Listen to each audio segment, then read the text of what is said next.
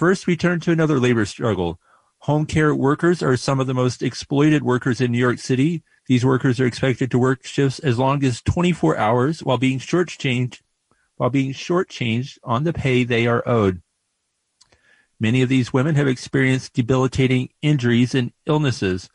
A coalition of a number of groups, including the Chinese Staff and Workers Association, Flushing Workers Center, National Organization for Women, NYS, and NYC DSA Socialist Feminists, and National Mobilization Against Sweatshops, is leading the Ain't I a Woman campaign to get New York City Council to pass new laws that would curtail the abuses home care workers endure. Joining us now to talk more about this are Sarah Ahn and Zeke Luger from the Ain't I a Woman campaign. Sarah has been organizing with home care workers for years, and Zeke is a patient's family member who supports stronger labor protections for home care workers. Sarah and Zeke, welcome to WBAI Radio. Uh, hi, thanks for having us. Yes, thank you. You bet. So, starting with you, Sarah, uh, can you describe uh, the labor conditions that home care workers experience, the impact it has had on their lives, and what the campaign wants City Council to do about it? Yeah, sure. Um, I can get us started, and then my um, colleague Zeke can can jump in. Um, but uh, you know, as you said, um, these there are probably tens of thousands of immigrant women of color who are working these inhumane 24 hour shifts. They most commonly do three to four um, days a week. So um, a lot of those who testified at the city council hearing last week would talk about, you know, it's, it's a consecutive 72, 96 hour shift. Um, if you think about it, right? Um, right. so this has taken an, an, immense toll on both their physical and mental health. Um, people may not realize, but home care work is actually very, um, uh, very, what is it? It's like a very heavy work, right? You have to um, be constantly lifting your patient, especially those who get the 24 hour care. Um, they tend to be the sickest patients, right? Many of them are bedbound. Uh, mm-hmm. so the, the, workers have to turn them in their beds, you know, every two hours. They have to be very quick to, you know, to change diapers, to, you know, clean up any, you know, soiled clothing so that they don't, uh, they don't get bed sores and the like. Um, those who are um, able to walk, you know, usually they need a lot of, uh, you know, physical support, right, to get to the bathroom, to get to the kitchen, you know, just to even walk around um, around the home. Um, so they they really do suffer a lot of physical injuries, um, back, arm, leg, neck, spinal injuries, etc. Um, and on top of that, without having the time to rest, right? Uh, if you think about it, you know, we all know that's really when your body also like recovers, right? Mm-hmm. And so not having, um, you know, sleep, not being able to get sleep, one, I mean, it's, it's torturous for these women. A lot of these women, you know, call, uh, call these shifts torture shifts, right? Uh, because, you know, they, they can't sleep for more than, you know, an hour, two hour, a little bit here and there. Um, but I think it also means that they their bodies don't have a chance to really uh, recover. So they they also you know these injuries kind of compound on itself. They all you know it's very common for them to all have um, severe insomnia. Um, even after workers have retired, they talk about how um, you know their insomnia, their sleeping disorders never go away. Right? They never can go back to a regular sleeping uh, you know habit um, high blood pressure, diabetes, just just you know a, a lot of um, a lot of uh, illnesses. Um, and then the the on the mental end, you know, uh, they feel they're very isolated, right? They go into patients' home for days in a row. They don't get to see their own families. They share, you know, again last week at the hearing, they shared lots of heartbreaking stories about you know, just little, just missing everything in life, you know, um, you know, from the good to the bad, right? The deaths of their family members, you know, not being able to give care to their own mothers, to their own family members, um, you know, missing weddings, you know, New Year's holidays, etc. Um, so anyway, we're, you know, uh, this being the, the case, right? And, and, and these workers really having been speaking out, um, you know, for many years now against the racist violence of 24 hour, you know, these shifts. Um, we're, uh, you know, they're also working with um, Council Member Chris Marte of District One to, um, intro- you know, he has introduced and to push through legislation that will stop this practice once and for all. Um, it will, the bill will um, very simply cap the hours um, to 12 hours in one day, as well as 50 hours in one week that one um, employer can require of a worker. Um, so there's some out there who say, oh, this will um, stop 24 hour care. That's what this bill is going to do. that's completely incorrect. we also think, you know, 24 hour care is necessary uh, care. Um, actually, a lot of the patients right now are not receiving 24 hour care because, you know, the, the caretakers are so exhausted, right? That it's very right. difficult for them to do, you know, consistent care. Um, and, um, actually even the agency tell them because you know the, the pay scheme you talked about you know they want to try to get away with not paying for night hours. So they'll tell the workers to just ignore the patients even threaten the patients saying oh you keep asking for help. You're going to be sent to a nursing home right? So this is a current situation. And what our bill is aiming to do is um, just uh, ensure that those who need 24 hour care get the care done by two or more workers in one day. Right. And, and uh, turning to you zeke why yeah. do you as a patient's uh, family member support this legislation? Um, well, I would say that um, just you know seeing my grandmother uh, over the last eight years when she's needed home care, um, you know, like one of the things uh, you know I sort of realized over time is that um, you know the the uh, workers who take care of her have developed like a very close bond with her, and really the uh, you know uh, as much as like you know, we, um, you know, like my grandmother is like very important to us and we like to think we still are to her. Um, you know, the worker who takes care of the workers who take care of her are really the most important people in her life right now. Um, you know, her mood is really dependent on, you know, how the workers who are spending their, their whole days with her, um, you know, how they, how they're feeling. And, um, it's, you know, uh, when I talk with people with the Ain't I a Woman campaign, like we all could really see um, how, you know, the conditions that my grandmother faces um, as as a patient with dementia, um, you know, really uh, are just uh, her conditions are really bound up with the conditions, uh, uh, you know, her her workers face. Right, and and how is this le- legislation progressing at City Council? There was a hearing last week, uh, over a hundred uh, home care workers uh, uh, attended or tr- tried to get into the the hearing. Um, so how is this progressing? I mean, it, it, is it gaining support from other council members in addition to Christopher Marte? Yeah, um, it's actually been a very popular bill. Um, called? Uh, very early on, we got a majority of uh, the city council supporting the bill. It now has bipartisan support. Um, but we want even more members of the city council to sign on to be able to see what's at stake here and uh, you know how destructive this current system is. Um, yeah, right. And and um, uh, Sarah, can you talk about?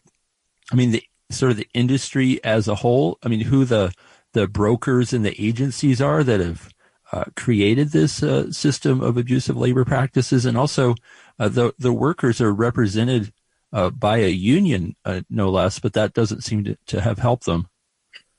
Yeah, um, unfortunately, in this case, I would say it's hurt them, um, which, um, yeah, it's very concerning. Um, so a lot of the industry is, um, so these are workers who, um, you know, they're not uh, hired privately by uh, families, right? so they are hired by agencies. Basically, they're their employers, right? These agencies then assign them to take care of um, a patient. Um, all of the patients are also uh, Medicaid recipient patients. Um, and um, I think that, you know, it's pretty clear why the 24 hour exists, right? Especially when you have this um, you know, scheme of only paying the workers 13 hours for for 24. Um, the Medicaid laws and, and labor laws, as it's written, is that um, you know uh, the worker has to be getting um, sleep, eight hours of sleep, and three hours of meal breaks. Um, which you know in of itself is sort of you know it's not as if they can leave their workplace and and go home and tend to whatever whatever they mm-hmm. need to um, but still right um, but actually uh, even with this um, uh, law um, you know, thousands of women have been speaking out for years that this is the furthest thing from the truth, right? That again, you know, those who need around the clock care really do need around the clock care. You know, uh, I, you know, I, we hear from countless women, you know, who say, oh, you know, uh, most, almost all my patients have had, you know, dementia, you know, you know, these, they don't know night and day, mm-hmm. right? And no one can explain to them what, what day is and what night is that, you know, that, oh, your caretaker also needs rest. So, you know, now go to sleep. So I can also go to sleep, right? Um, you know, it's, it's, it's very, you know, it makes sense, right? When you talk to people that, you know, yeah, these are people that we're taking care of, right? Um, so even though all these women have spoken out about the abuses and the violations of the law, um, unfortunately, um, there's been very little. Um, you know, you mentioned the uh, the union, for example, 1199 uh, uh, recently arbitrated all of these claims of of their workers. Um, right before the hearing last Tuesday, actually, workers held a three day sit in in front of 1199. Um, because they were so frustrated. Um, you know, they arbitrated these claims and they said they're settling their um, 10 to 15 years of wage theft um, but they don't tell the workers how much they settled for, right? So they give the lump sum, right? So it's something like $35 million. Um, but that can cover up to 120,000 workers. So every worker there is asking, right? Well, you know, if I sign away my, my, um, you know, rights to, you know, to ever sue the employer again and we're letting them off the hook, then how much am I getting, you know? Um, and, um, I did some quick math here. If you divide 30 million by 120,000 uh, workers, that's about $250 per worker. Yeah. That's, that's a pittance.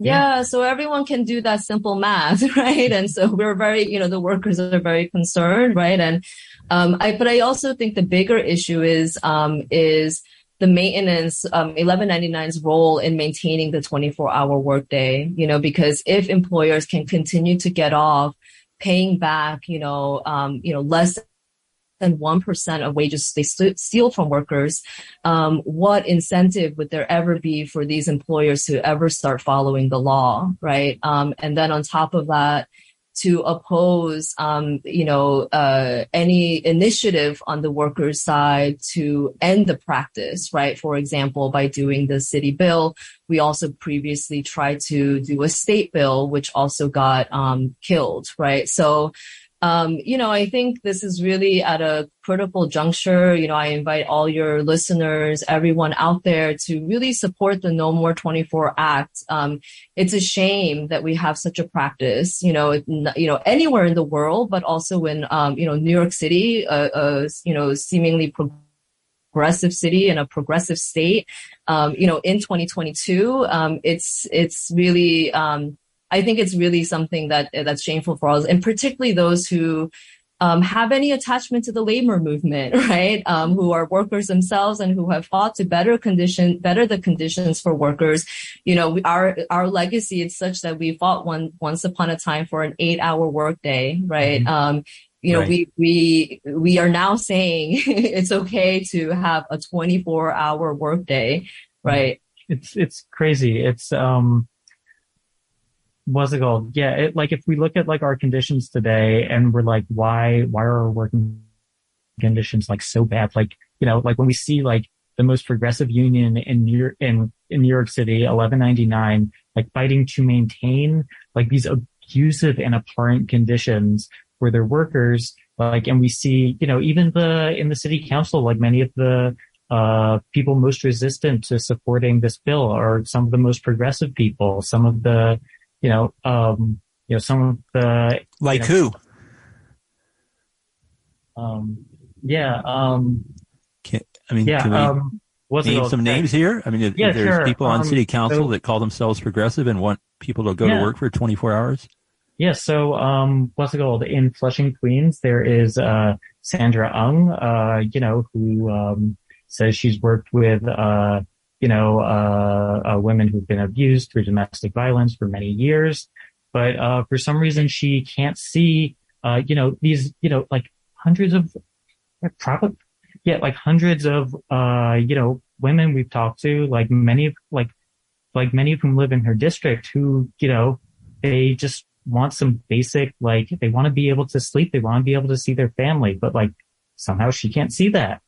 Um, Yeah, she's actually refused to meet with workers um, around this and has said that you know she shares 1199's concerns about the bill. Um, so you know, I think it's um, and those concerns are what? Um, I think that around in this most recent um, hearing, they were saying that this is something that needs to be um, done on the state level instead of the city level. Um, you know, it seems like a very mechanical or I don't know, bureaucratic procedural. Sort of, yeah, procedural thing. Um, but you know, again, not to uh, to you know, for those of us, you know, from the campaign who also did push a very similar bill in the state, um, they also opposed the state bill, right? So it's not exactly clear why this can't, you know, and also the, the city council bill actually mirrors um, the um, the Fair Work Week um, initiatives that the city took a few years ago um, to, um, you know, I think to deal with the long hours and scheduling issues that uh, fast food and retail workers um, face. Um, so, you know, it's not as if it comes out of nowhere. It's building on um, city initiatives that were done and passed, and I think has proved as what what is it called, like withstood yeah. legal challenges. Um, you know, to be able to be done on the city level. Um, and also, you know, we, we are pointing out that uh, we have found through the years in the campaign that the 24 hour workday is most, most prevalent in New York City. Yeah. So even though it is state laws that dictate, you know, home care rules, and, and laws, etc., that somehow, and you know, again, we think this goes back to the racism, you know, uh, from the system, mm. systemic racism, because you do have a large percentage of not just home care workers who are women of color, but also the recipients of the care who are, uh, you know, communities of people of color from communities of color. Right. And can you talk a little bit about uh, how, uh, especially in uh, uh, the Chinese American community, uh, many of the women uh, over the last 20 years uh, shifted from uh, working as, as uh, garment workers in the, the sweatshops in Chinatown and transitioned into home care work? Yeah, sure. I mean, it's it's it's not that much more than what you just said. You know, the garment industry I think particularly after 9-11, but, you know, before as well was dwindling. And then there was a lot of, um, you know, a lot of those factories got moved, um, uh, post 9-11. Um, and so a lot of the uh, Chinese workers, um, but actually also from other industries as, I mean, other nationalities as, as well. You know, the Latino workers we organized mm-hmm. and such, a lot of them also worked in garment factories before. Um, so when there was this shift, um, you know, people were looking for work and they'll often talk about how there was a lot of advertisements, you know, in the newspapers, you know, being spread in the community. Come, you know, get training to become a home care worker, you know? So a lot of women got sort of, um, you know, funneled into, um, into the home care industry. Um, and you know, that's, I don't think people see that as, as a bad thing, right? Um, you know, I think sure. again, a lot of people are, um, you know, uh, do the work with, um, with their heart and with care, you know, but, um, but, uh, feel very, um, you know, of course, when it comes down to 24, but even, even those out, you know, that they're, it's not a, it's not work that's being recognized and valued. Right. And before we have to go here, uh, one, one more question, uh, which is, um, Ain't I a Woman is the title of a famous speech uh, given by Sojourner Truth, uh, a black woman who escaped from slavery uh, here in New York in the 1820s and went on to become a leading ab- abolitionist and advocate for women's rights as well in mid 19th century America. Uh, why did y'all uh, choose this particular name for your coalition? Yeah, so um, neither Zeke nor I were around when it came about, but yeah. uh, the story goes that um, so NI Women has been around since the 90s, and back mm. it's always been a campaign that um, unites women workers and encourages the leadership of, of women workers. So back then there were, it was predominantly garment workers. And um, a lot of them came from uh, factories and shops that were um, making clothes for big time um, women designers like DKNY and Y and Liz Claiborne and um, etc. And when they started to organize, you know, they were also faced with sort of this um, uh, you know, that sort of, uh, know, feminism, that sort of, uh, you know, um, you know, these women, these women CEOs are breaking glass ceilings and, you know, um, revolution, you know, changing the world. And this is best for all women. And, you know, I think mm-hmm. a lot of the garment workers were like, actually, it, how is this good for me? right. Um, right uh, I'm being exploited just the same. And when I come out and speak up for my rights, um, very similar to what's happening now because you have, you know, progressive, yeah, unions, progressive employer, you know, people yeah. would say, oh, but, you know, um, but you have a woman CEO, you know, you have, this is progress, right? Um, so I think that's where, you know, I think people identified with that, you know, the history of Sojourner Truth, you know, anti women saying, um, you know, we too, um, are women workers, right? Um, and we, um, you know, uh, want our, you know, we want to be free from this exploitation, the super exploitation. Okay, we'll, we'll have to leave it there. But uh, Sarah Ahn and Zeke Luger from the Ain't I a Woman campaign, thank you so much for joining us today on the Independent News Hour here on WBAI. Thank you. Pleasure. Thank you. Okay, we will be back with more after this short break.